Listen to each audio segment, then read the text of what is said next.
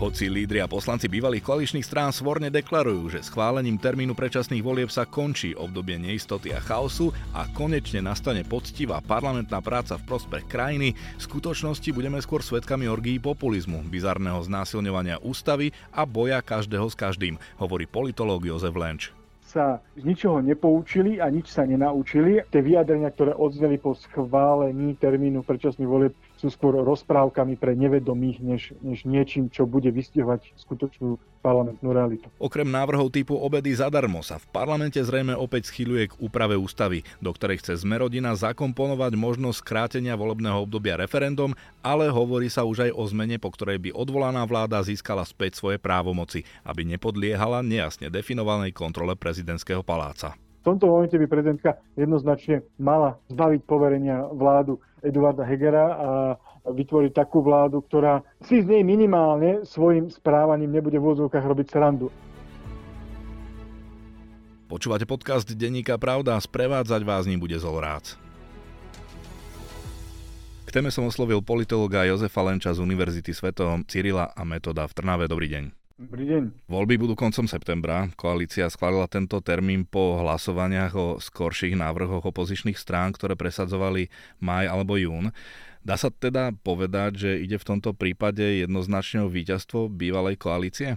Zdá sa, že áno, ke, keďže e, prešiel návrh, na ktorom sa oni dohodli, ktorý v podstate predlžuje fungovanie vlády, poverenej vlády Eduarda Hegera viac menej minimálne do konca septembra, ale s určitosťou až do konca októbra, tak to môžeme považovať za ich víťazstvo navzdory tomu, že k septembrovému termínu sa v podstate nikto nehlási a počas e, diskusí, ktoré predchádzali samotnému hlasovaniu, sa skôr vyvíňovali z toho, kto je autorom tohto návrhu, alebo kto vymyslel tento dátum a všetci svorne tvrdili, že ide o kompromis neznámeho autora. Takže z tohto hľadiska to ale navzdory tomu možno vnímať ako víťazstvo, ale či to bude naozaj víťazstvo, teda či sa to premietne do volebného úspechu po tom predlžení fungovania vlády Eduarda Hegera, e, o tom rozhodnú až voliči a tu som ja osobne nie si tak úplne istý, či to nakoniec budú hodnotiť ako víťazstvo. Ako hovoríte, aj po dohlasovaní tohto termínu sa zrazu nikto nechcel prihlásiť k tomu, kto bol vlastne iniciátor, kto vlastne najviac presadzoval tento termín. Richard Sulik po povalení vlády prišiel s ponukou na september ako dohoda z ich poslaneckého klubu.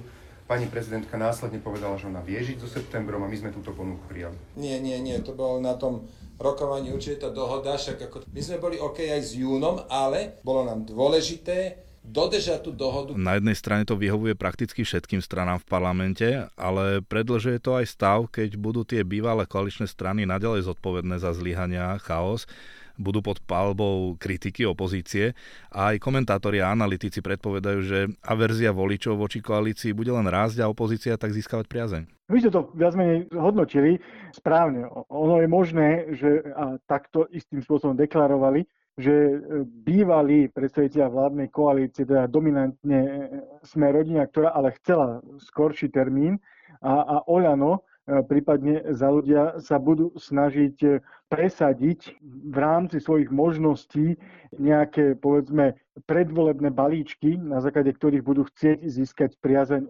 voličov. SAS sa bude pravdepodobne snažiť zbaviť Bilagu povalača vlád, čo je ale už hneď po schválení septembrového termínu e, pripomenul na svojej sociálnej sieti predseda Oľano.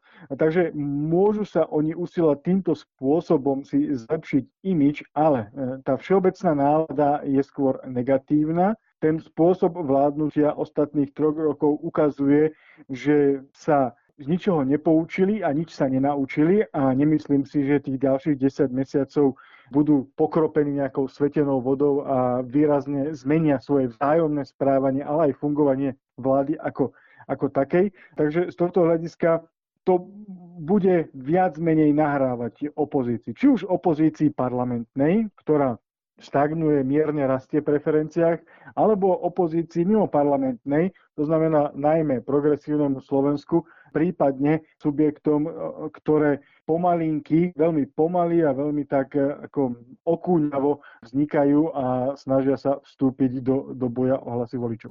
Áno, na to budem mať tiež otázku, ale ako si vysvetľujete ten postoj SAS, že hoci jej iniciatívou padla vláda, súhlasila s tým najneskorším termínom. Hoci viacerí vrátane prezidentky upozorňovali, že pre krajinu by bol skutočne lepší termín do prvej polovice roka, napríklad aj kvôli príjmaniu štátneho rozpočtu na rok 2024. Navzdory tomu, že som vzdelaním politolog, Osobne si myslím, že by som bol asi v tejto chvíli kompetentnejší vysvetliť e, e, nejakú fyzikálnu alebo, alebo chemickú teóriu, než správanie sa strany SAS, pretože to je absolútne nevysvetliteľné. Tá strana sa jeden deň tvári ako strana opozičná, druhý deň sa tvári ako strana kvázi koaličná a v konečnom dôsledku robí veci, ktoré neprospievajú jej, ale neprospievajú ani Slovensku. Takže to správanie sa je zvláštne. V niektorých prípadoch mi to príde tak, že robia všetko preto, aby Richard Sulik mohol ísť do dôchodku o mnoho skôr, než sa očakávalo a mohol využívať ranč v Austrálii už možno po týchto voľbách. Možno tým si chceli napraviť tvár, že sú predsa len teda nejakým spôsobom predvídateľní, lebo Richard Sulík prizvukoval, že dodržali dohodu, na ktorej sa teda dohodli predtým. SAS je strana, ktorá drží slovo, ktorá ctí dohody a preto sme dnes hlasovali za septembrový termín. Áno, Richard Sulík prizvukoval dohodu. Richard Sulík e, sa snaží budiť dojem, že nepovalil ďalšiu vládu a podobné a podobné veci, etc. Snažia sa opätovne oživovať imič e, liberálnej strany, ktorej ide o slobodu, spravodlivosť, správny štát. Ale to všetko zatieňujú tie čiastkové rozhodnutia, ktoré tú stranu tak či tak robia nevypočítateľnou, pretože ak sa pozrieme na súčasný parlament, tak oni v podstate, keby sme chceli použiť veľmi expresívne vyjadrenie, v priebehu niekoľkých týždňov, mesiaca, povedzme, zradili tak koaličných, bývalých koaličných partnerov, keď iniciovali odvolanie vlády Eduarda Hegera a následne hlasovaním to aj dokonali. A súčasne v zradili aj svojich kolegov, partnerov z opozície, keďže po odvolaní vlády vlastne svojim rozhodnutím a hlasovaním umožnili, aby táto vláda pokračovala ďalších minimálne 10 mesiacov. Takže z tohto hľadiska môžu sa oni snažiť o čokoľvek, ale ich politici, a môžu hovoriť čokoľvek, ale ich politické kroky sú také, že sú vnímané ako zrada v rámci subjektov v Národnej rade, ale aj nezrozumiteľné pre voličov a ľahkým terčom kritiky kohokoľvek, kto sa rozhodne v predvolebnej kampani kritizovať politiku SAS. Koalícia tým termínom ako by urobila službu nielen sebe, lebo tam sa hovorí o tom, že dostanú aj viac peňazí za vyhraté voľby v roku 2020 a že teda môžu dokončiť nejaké reformy a tak ďalej, ale aj tým novovznikajúcim subjektom, ktoré ste spomínali. Prečo na to strany ako SAS, Sme rodina za ľudí, ale aj Olano pristúpili, keďže tým dali čas v podstate svojim konkurentom, aby narastli? Dobrá otázka faktom je, že pomohli tým, ktorí zakladajú alebo chcú založiť nejaké subjekty alebo niekde sublimovať ako politická strana alebo s niekým sa spojiť a vytvoriť nejaké rôznofarebné koalície. A je to paradoxne práve v tom kontexte, že si vytvárajú konkurenciu, pretože tie vznikajúce subjekty budú mať skôr potenciál uberať voličov stranám bývalej vládnej koalície, než stranám, ktoré reprezentovali parlamentnú opozíciu od začiatku aktuálneho volebného obdobia. Ťažko sa to vysvetľuje, prečo, prečo tak činia. Možno sa domnievajú a uverili tomu, čo aj tvrdia napríklad e, reprezentanti Oľano pri tom kontrolovanom rozpade, o ktorom niekoľko týždňov hovoria, sa domnievajú, že keď z jednej strany spravia dva, tak nebude to 7%, alebo je to 2x7%. Domnievajú sa možno, že keď sa pôvodne z SAS urobí SAS a jablko, že to bude tiež 7 plus 7, 14% a že nakoniec zostavia budúcu vládu, ale paradoxne v takom zložení, v akom verbálne niekoľko zase opäť týždňov hovoria, že by do takej vlády už nikdy nevstúpili. Takže je to ďalšia skôr z nevysvetliteľných záhad, ktoré sa dejú na pôde Národnej rady a myšlienkových pochodov, ktoré sa odohrávajú v hlavách slovenských politikov a političík. Ak sme pri tých novovznikajúcich alebo mimo parlamentných stranách, veľa sa hovorilo o tom, že sa budú musieť spojiť, ak chcú byť silnejšie, aby vo voľbách neprepadli hlasy ich voličov. Avšak posledné dni jedna strana za druhou vyhlasuje, že na teraz pôjdu do volieb samostatne, skôr samostatne. Ako sme spomínali, ten septembrový termín im dáva ešte pomerne dostatok času si to rozmyslieť. Nemôže sa im ale vyčkávanie a špekulovanie vypomstiť, že týmto stratia dôveru svojich potenciálnych voličov? Vyčkávanie a špekulovanie áno. Ukázalo sa to aj v predchádzajúcich voľbách, že tak dlho sa špekulovalo, tak dlho sa sľubovalo nakoniec sa nič nezjednotilo, že to spôsobilo to, že niektoré politické strany sa do Národnej rady nedostali, iné sa dostali veľmi tesne a bol tam najmä veľký prepad voličov. Takže z tohto hľadiska to vyčkávanie, vajatanie a naťahovanie voličov môže mať negatívny dopad. Preto možno niektoré strany vyhodnotili, napríklad ako dnes na tlačovej konferencii Progresívne Slovensko, že s nikým sa spájať nejdú a idú do volieb samostatne a nič na to meniť nechcú. Progresívne Slovensko pôjde do volieb samostatne. No a nie preto, lebo si myslíme, že sme najlepší, alebo preto, lebo sa nechceme vzdať našej značky či našej identity, a nie preto, že by nám nebola blízka tá myšlienka spájania kompromisu v mene nejakého vyššieho dobra alebo vyššieho cieľa. Práve naopak. História... Ak na tom niečo zmenia, môže to mať ten negatívny dopad. Ak toto bude stanovisko už nemenné, tak to v podstate nebude to naťahovanie a vyčkávanie, ale bude to už jasný odkaz pre svojich voličov, prípadne ďalších voličov, ktorí zvažujú ešte koho budú voliť, že táto strana pôjde sama. Takže to samé vyjadrenie o sebe, že pôjdu samostatne, nemusí mať negatívny dopad. Skôr to vyčkávanie a naťahovanie môže mať negatívny dopad smerom k výsledku volieb. Treba zase povedať, že PSK je v inej situácii ako napríklad KDH alebo Zurin Dobroje Hegerov, ktoré ešte nie je ani v tabulkách výskumníkov, čo skúmajú preferencie, pretože oni sa teraz poslednú dobu umiestňujú na dobrých priečkách, čo sa týka tých preferencií, takže majú väčší luxus si vyberať, že ako pôjdu. A na druhej strane zase KDH urobilo chybu pred, alebo tak si to vyhodnotilo, že urobilo chybu pred e, minulými voľbami, keď e, vyhlasilo pak do neútočení tzv. s liberálmi, čo ich voliči zase vyhodnotili ako no-go zóna a tým pádom prehrali tie voľby. Samozrejme áno, tá situácia je iná pri progresívnom Slovensku, iná pri tom stranickom planktóne, ktorý sa ide spájať, ale je potrebné čím skôr a jasne voličom povedať, čo chceme. To je podstatné. Ak aj KDH dnes povie, že čo chce a zatiaľ z tých vyjadrení vychádza skôr, že chcú ísť samostatne, tak to je určité stanovisko, ktoré voliči zoberú na vedomie a nebudú mať pocit, že ich niekto ťahá za nos. Takže toto hľadiska povedať dnes jasné stanovisko je dôležité a samozrejme je aj dôležité vyhodnotiť si, akým spôsobom sa budú vyjadrovať o potenciálnych spojenectvách pred a, a po voľbami, pretože to vám tiež môže skomplikovať v konečnom dôsledku váš výsledok. Takže si myslím, že nie je čas na zbytočné reči. Tých zbytočných rečí v prípade najmä tých malých politických strán, ktoré hovoria o zjednocovaní, bolo už dosť za minimálne rok a pol a teraz je potrebné tie slova nahradiť skutkami a robiť skutočnú politickú prácu, pretože hoc máme do volie 9 mesiacov, tak do začiatku reálnej kampane a do času, kedy sa majú odozdať kandidátne listiny, zostáva už v podstate len 5 mesiacov. Takže z tohto hľadiska vajatanie a okúňanie sa rozhodne nie je v prospech žiadnych z tých strán alebo projektov, ktoré sa dnes e, nachádzajú či už len v mysliach politikov, alebo len na baneroch, alebo len na nezvoliteľných e, pozíciách v rámci prezentovaných preferencií politických strán. Poďme späť do parlamentu. Po schválení termínu predčasných volie predstavitelia bývalej koalície hovorili o konci chaosu.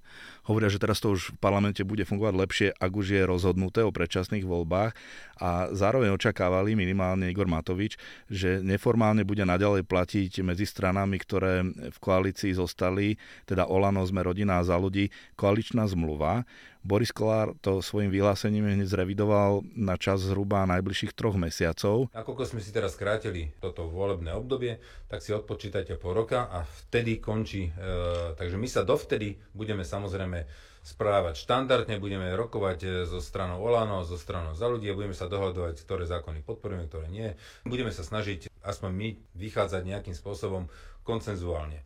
Po tomto termíne je, e, dá sa povedať, voľné pole a myslím si, že každá politická strana si už potom bude vyslovene kampaňovať a hrať na svoju stranu. Čo teda podľa vás môžeme očakávať aj v súvislosti s tým, že od pádu vlády má významné slovo pri činnosti poverenej vlády aj prezidentka? No rozhodne by sme nemali očakávať to, čo sľubovali optimisticky.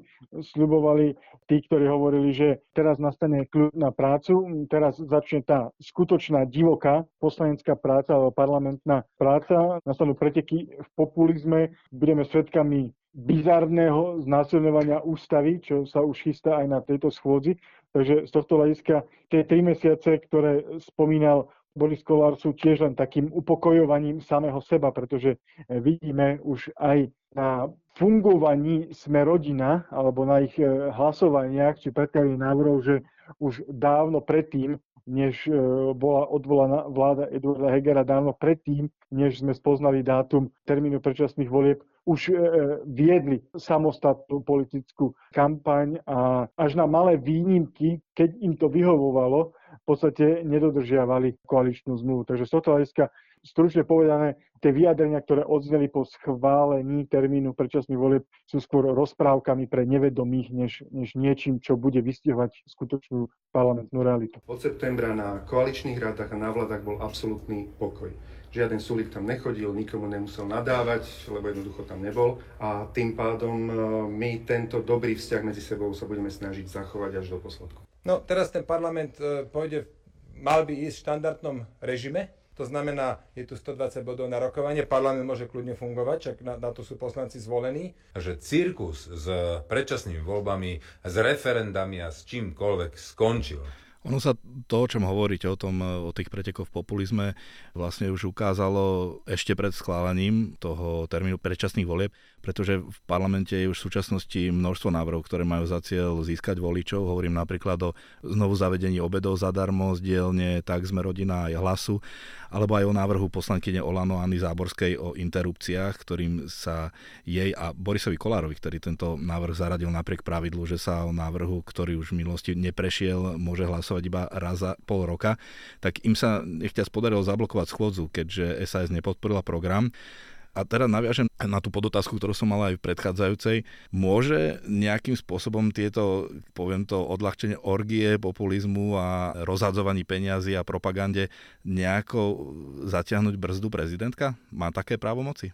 No tomu, čo sa deje v parlamente, ani veľmi nie, pretože to, čo robí aj tá súčasná koalícia, je to, že obchádza vlastne pani prezidentku tým, že sú to nie, nie návrhy prichádzajúce z vlády, kde by ona mohla do toho vstúpiť, ale sú to poslanecké návrhy, takže v tomto prípade ona veľmi zasiahnuť nemôže. V každom prípade by mala zasiahnuť, v tom momente, ak sa začne vážne rokovať alebo bude reálna hrozba toho, že že bude schválená zmena ústavy, ktorá by vláde, odvolanej vláde, mala vrátiť kompetencie vlády, ktorá nie je odvolaná, o čom sa tiež už teraz uvažuje. V tomto momente by prezidentka jednoznačne mala zbaviť poverenia vládu Eduarda Hegera a vytvoriť takú vládu, ktorá si z nej minimálne svojim správaním nebude v úvodzovkách robiť srandu, ako si to robia dnes prostredníctvom poslancov v Národnej rade, tie strany, ktoré zostali ako torzo bývalej vládnej koalície. Bolo by veľmi dobré, aby sme sa vyhli tomu, že sa tu začnú príjmať teraz 15., 16., 19. dôchodky, a bude niekto populizmom sa snažiť e, získať alebo robiť si predvolebnú kampaň. Lebo... A keď si tak zoberieme, že máme tu dočasne povereného premiéra Eduarda Hegera, máme tu pani prezidentku a máme tu šéfa parlamentu, ktorý určuje, že o ktorom návrhu zákona sa kedy bude hlasovať. Kto má teda v rukách vlastne najväčšiu moc? Kto je pánom situácie?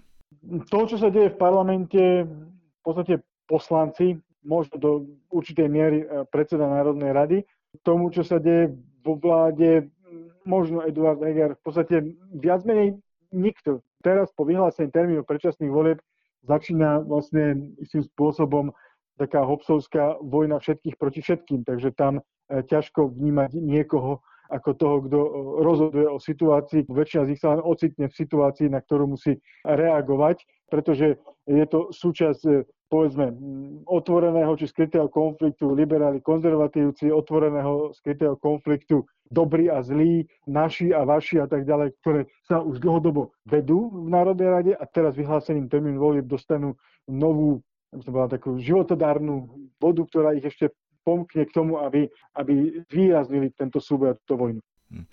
No a keď hovoríme o tom, že ten septembrový termín bol nešťastný pre krajinu, aby napríklad sa stihol schváliť dostatočne včas rozpočet. Potom sú tu určité návrhy, ktoré budú znamenať zase práve z toho rozpočtu ďalšie výdavky, možno v 100 miliónoch eur. Ako vlastne majú ľudia teraz možnosť tým niečo urobiť, pretože zdá, sú, sú len rukojemníkmi tej situácii a musíme sa len bezbrazne, bezbrazne pozerať a sledovať, že v akom stave asi príde krajina k tým predčasným voľbám? No tým, že bolo neúspešné referendum a tie možnosti, ktoré občania mali, nevyužili. E, tým, že dnes už poznáme termín volieb a musíme ho brať ako daný, z tohto hľadiska občania dnes priamo zase do toho v medziach ústavy, ak nehovoríme o nejakých veľkých protestoch a podobne, nemôžu, ale čo je podstatné, aby urobili, aby si pamätali, sledovali, pamätali a potom sa rozumnejšie rozhodli, ako než sa rozhodli v minulosti. Áno, tá pamäť e, zvykne byť krátka, na to sa možno spoliehajú politici, lebo okrem toho, čo sme spomínali, špecifikom nasledujúcej kampane je, že bude v lete. Termín posledných štyroch volieb bol vždy na jar. Ako ovplyvní spôsob kampani a, a komu to vlastne môže vyhovovať, ak v lete ľudia zvyčajne chcú mať od politiky pokoj a chcú si oddychnúť, sú odcestovaní a tak ďalej? No, to je ťažká otázka, ono závisí od toho, akým spôsobom tú kampaň budú viesť jednotlivé politické strany. Myslím si, že, že pomôže to možno tým, ktorí, ktorí majú skôr takého poctivejšieho voliča, voliča, ktorý chodí k voľbám, voliča, ktorý nechodí na dovolenky, voliča, ktorý je nahnevaný na situáciu, v ktorej sa Slovensko ocitlo oni sami a preto napríklad nemôžu ísť na dovolenku a pôjdu si radšej vypočuť politikov a političky, ktorí budú slubovať krajšie zajtražky. Takže možno týchto, ale to ťažko teraz prejudikovať e, vôbec, e, ako bude nastavená kampaň, aké formy kampane budú používať a aký typ voliča budú si osloviť jednotlivé politické strany. Toľko politolog Jozef Lenč, ďakujem za rozhovor. Nemáte až počutie.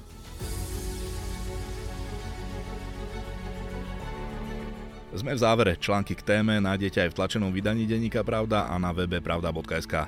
Počúvali ste podcast Denníka Pravda, ktorý pre vás pripravil Zolorás.